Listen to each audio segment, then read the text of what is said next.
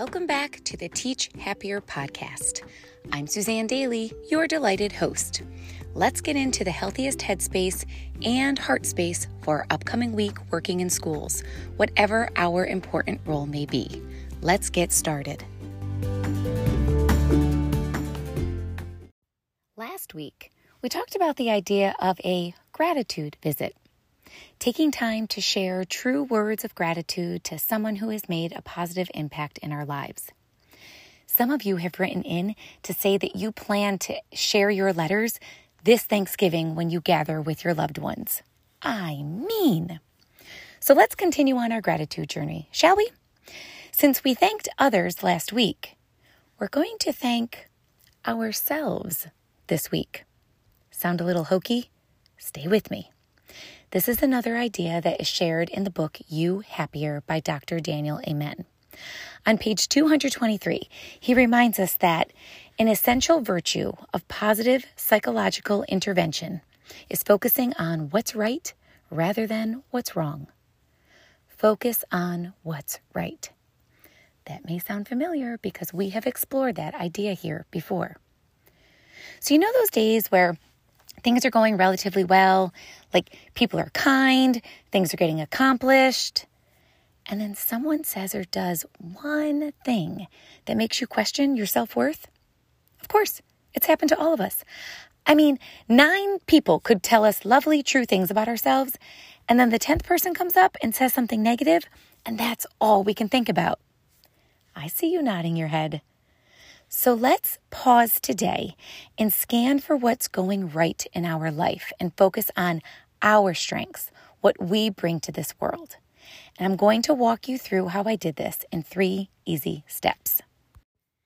The first thing we do is list five things we are good at. Now this might be hard, so Doctor Amen suggests like we think to ourselves, what would our friends say that we're good at? And those ideas might come quicker. So even though this feels weird, I'm just going to share two things as an example so you can see how this works and start envisioning how you can be grateful for what you bring to this world. I'm going to give one example from my personal life and one from my professional life.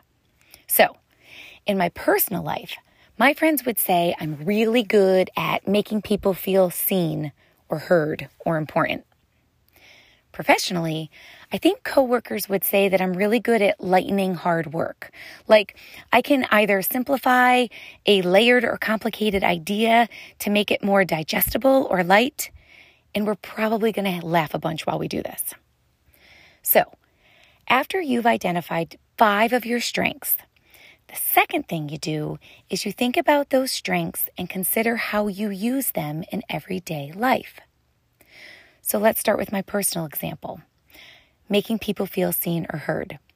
It's part of my daily routine to tuck notes in mailboxes or desks or text someone to let them know I'm thinking about them or just be available so I can listen to whatever a friend needs to share, what's on their mind or their heart. If you're looking for a good laugh or a self-deprecating story, look no further because I am your girl and I will make you laugh as I help you feel seen or heard. Now let's think about that professional example, lightening hard work. I really do believe that every day I can find many things to laugh or smile about while teaching or presenting or being a part of a meeting. I can take a task and break it down into manageable parts and get good work done while having a good time. All right, so we've named our strengths and we've identified them when we use them in our daily routines. So the final step is to take it one step further and consider how we could use our strengths in a different way. Let's go back to that personal example. Make people feel seen or heard. So I'm really good at doing this with people I know well. So now I'm going to push myself a little further and try to do it with folks that are more like acquaintances. So I'm literally making a list of those that I want to connect or reconnect with a little bit more and make that a priority to make those acquaintances feel seen, heard, loved, noticed. Lightning hard work, my superpower. So getting good work completed without taking myself too seriously is a good thing. But it's even better when I can get that to rub off on other people. So my goal to use this strength in a different way is to identify a couple of coworkers who might take things a little too seriously more often than not. And I'm just going to see if I can help either lighten their mind or heart when they approach a big task and help them break it down into small, manageable, digestible parts. When we really sit down and focus on our strengths, although it might seem a little uncomfortable at first, it really can make us feel grateful for thinking about how we show up in the world. Now, if it seems too overwhelming to come up with your own strengths, you can actually hop on a great website, and it's via character dot org, and take a quick free survey. It's like two to three minutes of questions and prompts, and at the end, it actually tells you what your top three strengths are. It might be things like bravery, honesty, humor, or even gratitude. This resource is referenced by Shawn Achor, author of one of our favorites, The Happiness Advantage. So I've linked that in the show notes if that is something you're interested in doing. So take a moment during this time of gratitude and abundance and think about, what are you good at? What have you accomplished? What makes you proud? And more importantly, aren't you so grateful for all that you bring? So this November, let's find gratitude for showing up exactly the way we are and for sharing our unique gifts with those around us.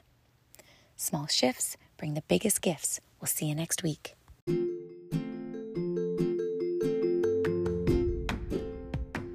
Thanks for listening to this week's Teach Happier episode. If you or someone in your district is interested in pre-ordering the book, Teach Happier This School Year, forty weeks of Inspiration and Reflection, the link is in the show notes. If you want to learn more about volume discounts, just shoot me an email through suzanne daly dot com and I can help you. I'll continue to post updates on all the socials, Twitter, Facebook, Instagram, and LinkedIn.